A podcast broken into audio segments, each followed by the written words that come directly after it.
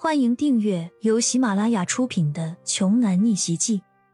我有一条金融街，作者山楂冰糖，由丹丹在发呆和创作实验室的小伙伴们为你完美演绎。第一百七十一章，李欣已经为了陪骄阳请了几天假，如今也要准备回去上课了。尽管他也希望自己能够多陪陪骄阳。但是他更多的是想为骄阳分忧解难，而不是只做骄阳身边一只漂亮的花瓶。所以他的当务之急就是应该早点返回江北大学，尽快完成本科课程的学业。毕业之后就可以全身心的帮助骄阳管理集团事务了。第二日，骄阳送走了李欣之后，自己随手打了一辆出租车，就赶往林青山住的地方了。李欣不在。都没有人帮自己开车了，而为了尽可能的低调，骄阳目前也不会另外聘用司机来给自己开车，所以他已经开始考虑自己是不是也应该抽空把车给学了。来到林青山的住处，没想到对方早就已经在大门口备好车了，就等着骄阳的到来了。林老，让您久等了。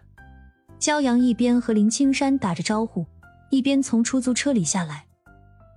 没等多会儿，走，咱们走吧。我现在就大致给你说一下新县这边目前的发展情况。林青山边说着边坐进了自己的车里，骄阳紧随其后也上了车。在骄阳过去的记忆里，在自己小的时候，新县也是一个远近闻名的富饶县级市，怎么转眼之间没过几年就变成这样凋敝落寞的状态了呢？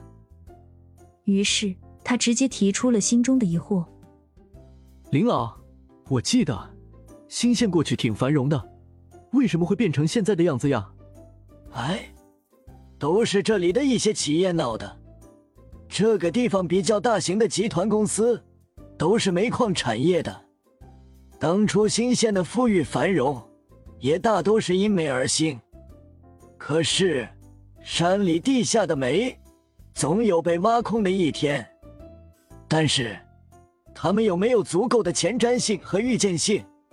没有做好企业转型的计划和准备，所以资金链很容易就断掉了。一个个企业没了资金，没了新项目，就相当于没有了新鲜血液。大部分企业就这么一天一天耗着。我这次来新县。就是为了和那些企业们企业商讨这个事儿的，可惜呀，我自己手里的资金也不足啊，杯水车薪，解决不了根本问题。我也一直在发愁这件事情。听到了林青山暗叹遗憾，骄阳也基本听懂了。也就是说，现在新县这里主要缺少的就是足够有钱的投资商，并且还得愿意帮助他们的林老。正好，我这次来也是有这个任务的。您看，我可以为新县的发展做哪些方面的投资啊？林青山一听骄阳这话，当然高兴到了心坎里去了。不过，他原本也没有对骄阳抱有多大的希望。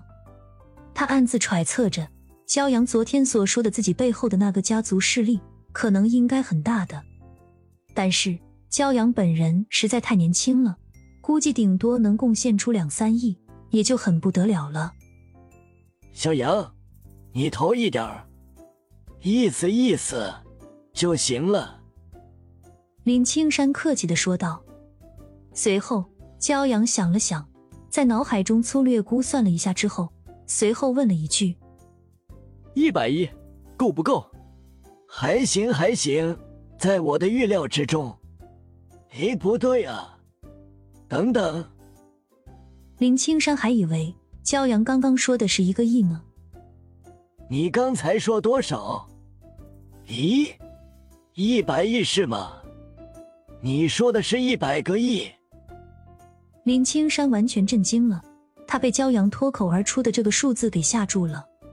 他怎么也没想到，骄阳随随便便一合计，几秒钟的功夫就能决定一百亿资金的去向。骄阳疑惑不解的看着林青山。莫非是想要真正重新规划新县，振兴当地经济，很费钱是吗？难道自己说的这一百亿还不够吗？